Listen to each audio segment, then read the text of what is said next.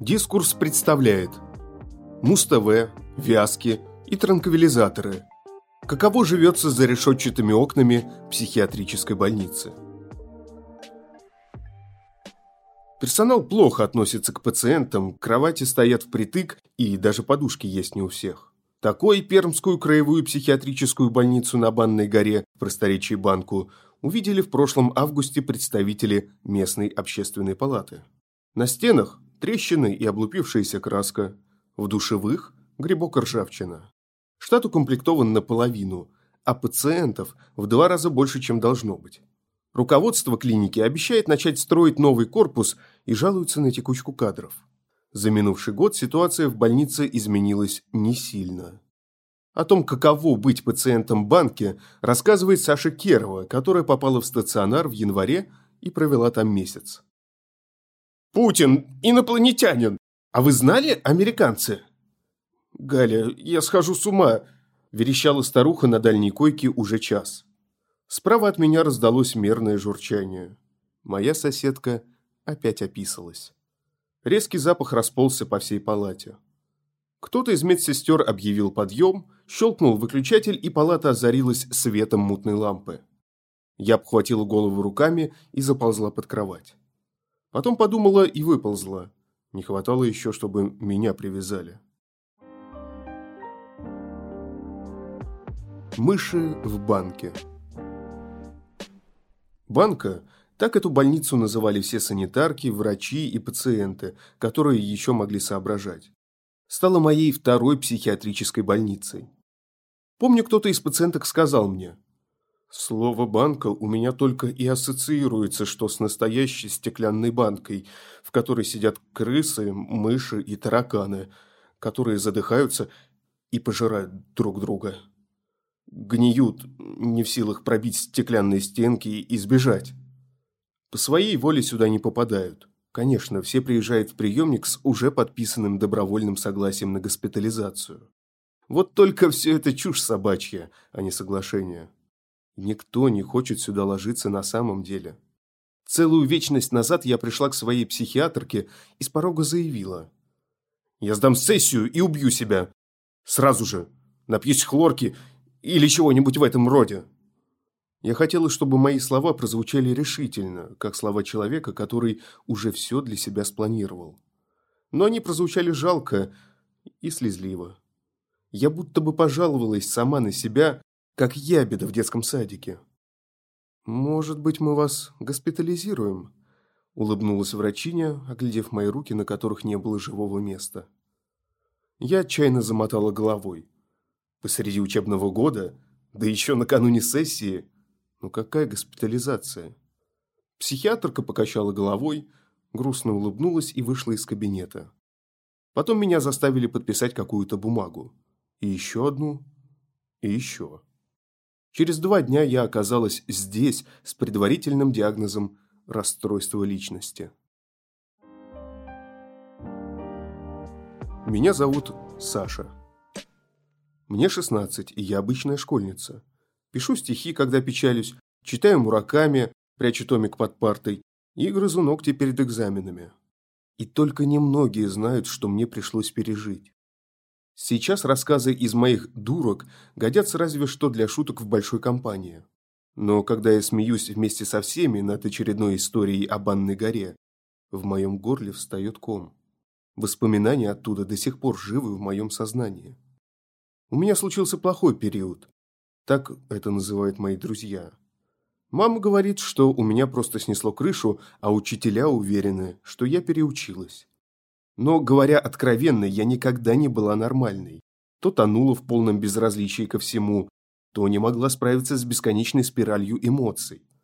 Мое детство прошло в истериках, подростковый возраст окрасился в багряный из-за бесконечных ссадин на руках, а после экзаменов в девятом классе я впервые легла в психиатрическую больницу.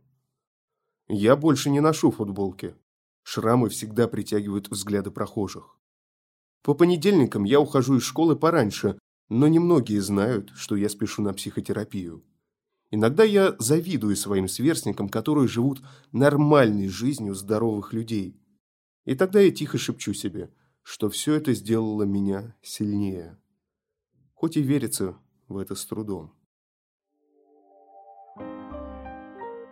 В чем виноват мой лифчик? Помнишь, какое сегодня число? Устало спросила меня медсестра за столом и с табличкой на двери, которая поясняла всем желающим, что они попали в приемный покой. Я промычала что-то неубедительное. Следить за числами я давно перестала, и, если честно, я даже понятия не имела, какой сейчас месяц. Нет-нет, что вы. Год я, разумеется, вспомнила бы, но вот только на это мне понадобилось бы не менее получаса. «Второе отделение, придите за новенькой», – прорала медсестра в телефонную трубку. Я вся сжалась в комочек на кушетке, обняв пакет со своими вещами. С момента моего появления здесь он уменьшился в четверо. Пока меня осматривали, все вещи успели перебрать и унести все лишнее в огромном грязном мешке в подвал. У меня забрали лифчик, джинсы, телефон, ноутбук, наушники, мазь для шрамов, антисептик, ручки и карандаши, бритвенный станок, очки, чокеры, сережки, кольцо из носа и плюшевого кита. И я еще безуспешно пыталась выяснить, чем так провинился мой бюстгальтер, когда в дверях появилась санитарка в бесформенной куртке с логотипом больницы на всю спину. «Ты!» Она ткнула в мою грудь пальцем, отчего я удивленно отшатнулась.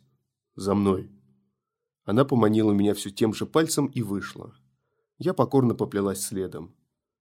За всю дорогу мы не обмолвились ни словом. 25 таблеток парацетамола. Весь второй день моей больничной жизни я читала, всеми силами стараясь не вспоминать, где нахожусь.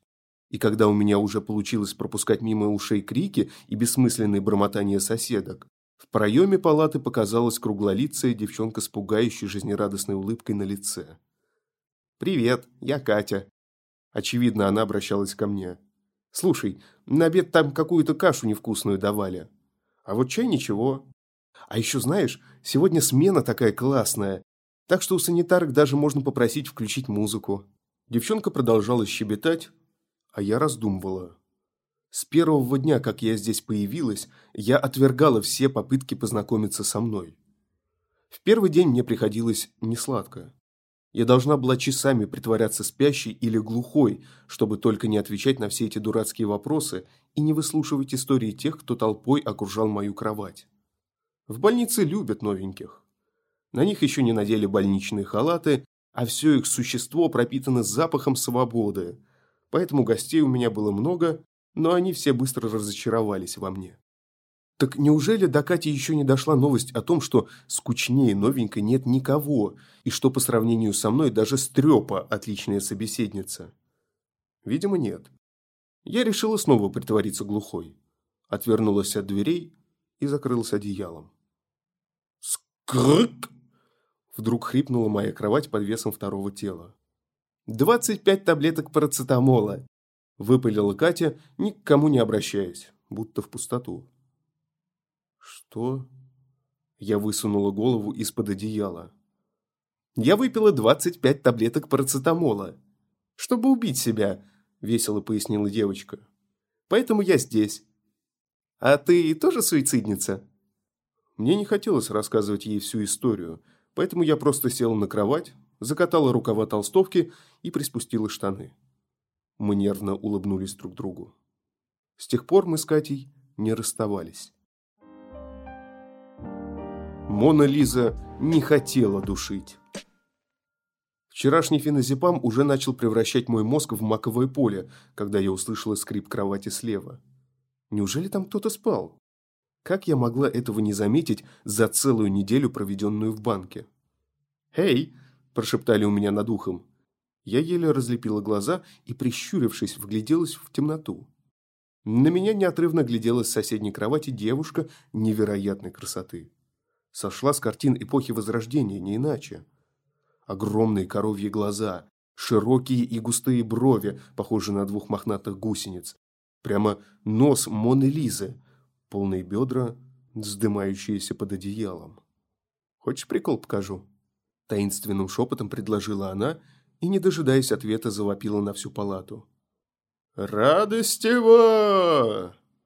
«О!» Из дальней кровати высунулась болезненно худая старушка и заулыбалась, сверкая добрыми глазами. «Слушай, а ты не знаешь, где мы находимся?» Вкратчиво поинтересовалась у нее моя Мона Лиза. «На проходе, конечно. Вот только куда плыву, не знаю», задумчиво протянула Радостева. «Кстати, девчонки, вы не знаете, когда придут кухарки?» Моя знакомая завистливо, как ребенок, расхохоталась. Сквозь смех она прошептала. Допилась. Это слово так часто здесь звучало. Его презрительно кидали санитарки и врачи вслед самым жалким из пациенток, тем, что с белочкой, тем, у которых уже отказали ноги от большого количества алкоголя, так что они могли передвигаться, держась только за стеночку. Девушка продолжала хохотать. Ее имя всплыло в голове неожиданно. Соня. Санитарки как-то обсуждали, что она здесь уже в семнадцатый раз, потому что дома отказывается принимать таблетки. «Сонь, а почему ты здесь?» – спросила я. «Крыш поехала от одиночества», – пожала плечами она, не переставая улыбаться. Мы некоторое время полежали в полной тишине. «Пс! Ты, бабаек, боишься?» Вдруг заговорщицки прошептала Соня с невероятно серьезным лицом. Из уст такой взрослой Сони это звучало нелепо. Но я все же мотнула головой, едва сдерживая улыбку. «Тогда давай возьмемся за ручки», она выпучила на меня свои огромные глаза и протянула ладонь. Мы переплели пальцы и так и уснули, держась за руки. Проснулась я все же от того же тихого журчания. Как же мне это надоело. Я твердо решила. Расскажу медсестрам, что кто-то из старушек опять сходил под себя. Может, тогда мне не придется всю ночь вдыхать этот ядовитый запах. Я аккуратно распрямила свои пальцы, которые крепко сжимала рука Сони, и потянула ладонь на себя. «А?» Соня рывком села на кровати с совершенно безумными глазами и продолжала кричать. «Я не виновата. Это все она. Она. Я не хотела душить тебя. Прости». «Тише, тише». Ошарашенной такой реакцией я, как смогла, убаюкала ее и уложила обратно спать. Через пару минут она смирно сопела, вцепившись в подушку. Лицо Сони все еще было искривлено в гримасе ужаса. Должно быть, той ночью ей снились не очень приятные сны. На следующее утро Соню перевели из палаты для новичков во вторую палату. В ней содержались самые сложные пациентки. Мокрые – те, кто ходили под себя, буйные – те, кто постоянно с кем-то дрался, кричал, хамил санитаркам – и острые, те, кто даже спустя дни пребывания в палате для новичков не смогли прийти в себя. Вторая палата пахла, как канализационная труба изнутри. В ней каждую секунду кто-то пачкал простыню. А еще там стоял вечный шум, как на вокзале. Оказаться во второй палате было жутким наказанием для любого. Сейчас во вторую и на вязке. Именно так звучала самая страшная угроза в нашем отделении. Ее использовали по поводу и без, но от этого мы боялись не меньше. Соню, кажется, не особо беспокоило то, что она оказалась в самой отвратительной палате банки. Мы столкнулись с ней в коридоре, когда она перетаскивала свои вещи. Я хотела сказать что-то в знак поддержки, но она только улыбнулась мне своей изумительной улыбкой Моны Лизы. Помахала одними пальцами и уплыла в смрад своей новой палаты. Больница еще только просыпалась. По коридору в ожидании завтрака вышагивали сонные пациентки. Кто-то оживленно спорил с голосами в своей голове. Кто-то дрался на кулаках с невидимым противником. В конце коридора девушка лет двадцати увлеченно танцевала под музыку, которую слышала она одна. А на скамейке старушка, та самая, что спала справа от меня и не контролировала свой мочевой пузырь, настойчиво пыталась покормить своего невидимого внука, остатками заплесневелого хлеба. Ее дрожащий голос разносился на весь коридор. «Мишенька, ну что же ты не ешь? Давай кусочек за бабулю». «Что? Ты хочешь, чтобы тебя покормила тетя?» Внезапно она обратила ко мне морщинистое лицо и с грустной улыбкой покачала головой. «Вот ведь проказник. Опять не хочет кушать. Говорит, что если его покормите вы, он съест пару кусочков. Старушка протянула мне голубой от плесени мякиш. «Хорошо, покормлю», – прошептала я, сглотнув комок, перекрывший мне дыхание, и взяла хлеб. Желудок тут же совершил кульбит, и я едва сдержала рвоту. «А вы идите, идите, отдохните.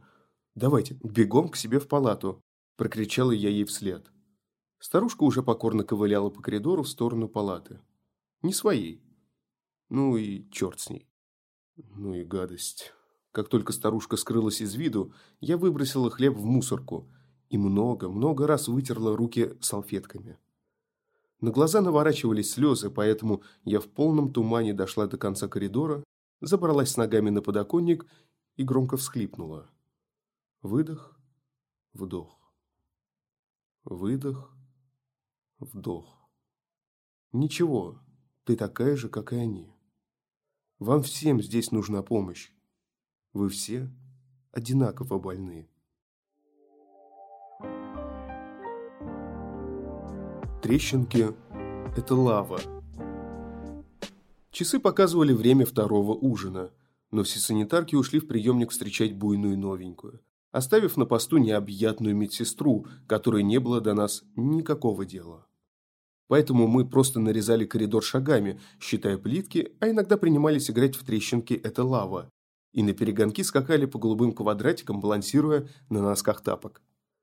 Пациентки хихикали и сонно расходились к стенам, когда мы проносились мимо них. «Девочки, фиксируйте ее!» Прорезал баночную тишь пронзительный визг самой сильной санитарки с дурацкими куцами-косичками. Пока новенькая старуха, источающая зловоние перегара и немытого тела, размахивала руками, как нелепая вонючая мельница, я села на лавочку и прислонила голову к стенке. «Представляешь, новенькая всем говорит, что беременна!» – воскликнула надо мной Катя. Я не слышала, как она подошла. «Пойдем, посмотришь?» – робко добавила Катя, присев рядом со мной. Я пожала плечами. Я не любила жалкие больничные развлечения, вроде наблюдения за бредящими новенькими. Но я любила Катю. Вдруг, внезапно для самой себя, я порывисто обняла ее. И тут же отстранилась. Объятия в коридоре отделения были запрещены, как и слезы. «Ты чего?» – смущенно рассмеялась подруга, поправляя измятую футболку. Я промолчала, не зная, как выразить все, что промелькнуло в моей голове. «Пойдем помоем голову», – выпалила я первое, что пришло на ум. Мытье головы в грязной маленькой раковине было нашим любимым ритуалом, который заставлял нас почувствовать себя живыми. Я не сомневалась, что это именно то, что сейчас нужно. Катя живо кивнула и проорала на весь коридор. «Соня, мы идем мыть голову, так что тащи свою задницу в умывалку». Сонные больные стали медленно оборачиваться, но где-то промелькнула серая молния. По коридору прошлепали больничные тапки – и рядом с нами выросла Соня. В руке у нее почему-то была коробка детских пазлов с изумительно уродливым котенком. Соня заметила мой взгляд, сунула коробочку в карман и пояснила. «Это нам развлечение на вечер. Внучка буфетчицы выкинула, а мыть голову!» торжествующе проверещала Катя, перебивая подругу. «Мыть голову!» – улыбнулись мы и пошагали в Сестринскую. Обычно, чтобы вымыть голову в банке, нужно было смириться и плыть по течению, ожидая пятничной бани, когда все отделение загоняет в огромную холодную душевую и окатывают водой с головы до ног.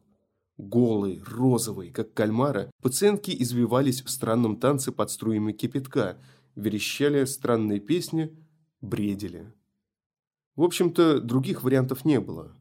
Баня была неизбежна, поэтому мы все подставляли лица под грязно-оранжевые струи, приплясывали на ледяной плитке и стыдливо опускали глаза, чтобы не разглядывать рыхлые ноги и бесконечные груди других. Но мы придумали себе развлечение. Притворяться, что унизительного банного дня не существует, и мыться, когда захотим. Мы мало задумывались о таких вещах на воле, но в этом и состоялось счастье. Завтракать тем, что найдешь в холодильнике, когда захочется. Или не завтракать совсем наслаждаться долгожданным душем в полном одиночестве. Самостоятельно выбирать место для прогулки. Те, кто лежал на банке, были лишены выбора. Мы делали то, что нам говорили. Или попадали на вязки. Соня, идущая впереди, резко остановилась напротив Сестринской. Она медлила, чтобы отложить разговор с санитарками. Это была наша нелюбимая часть ритуала. Мы бесшумно сыграли в цуефа. Соня и Катя выбросили ножницы.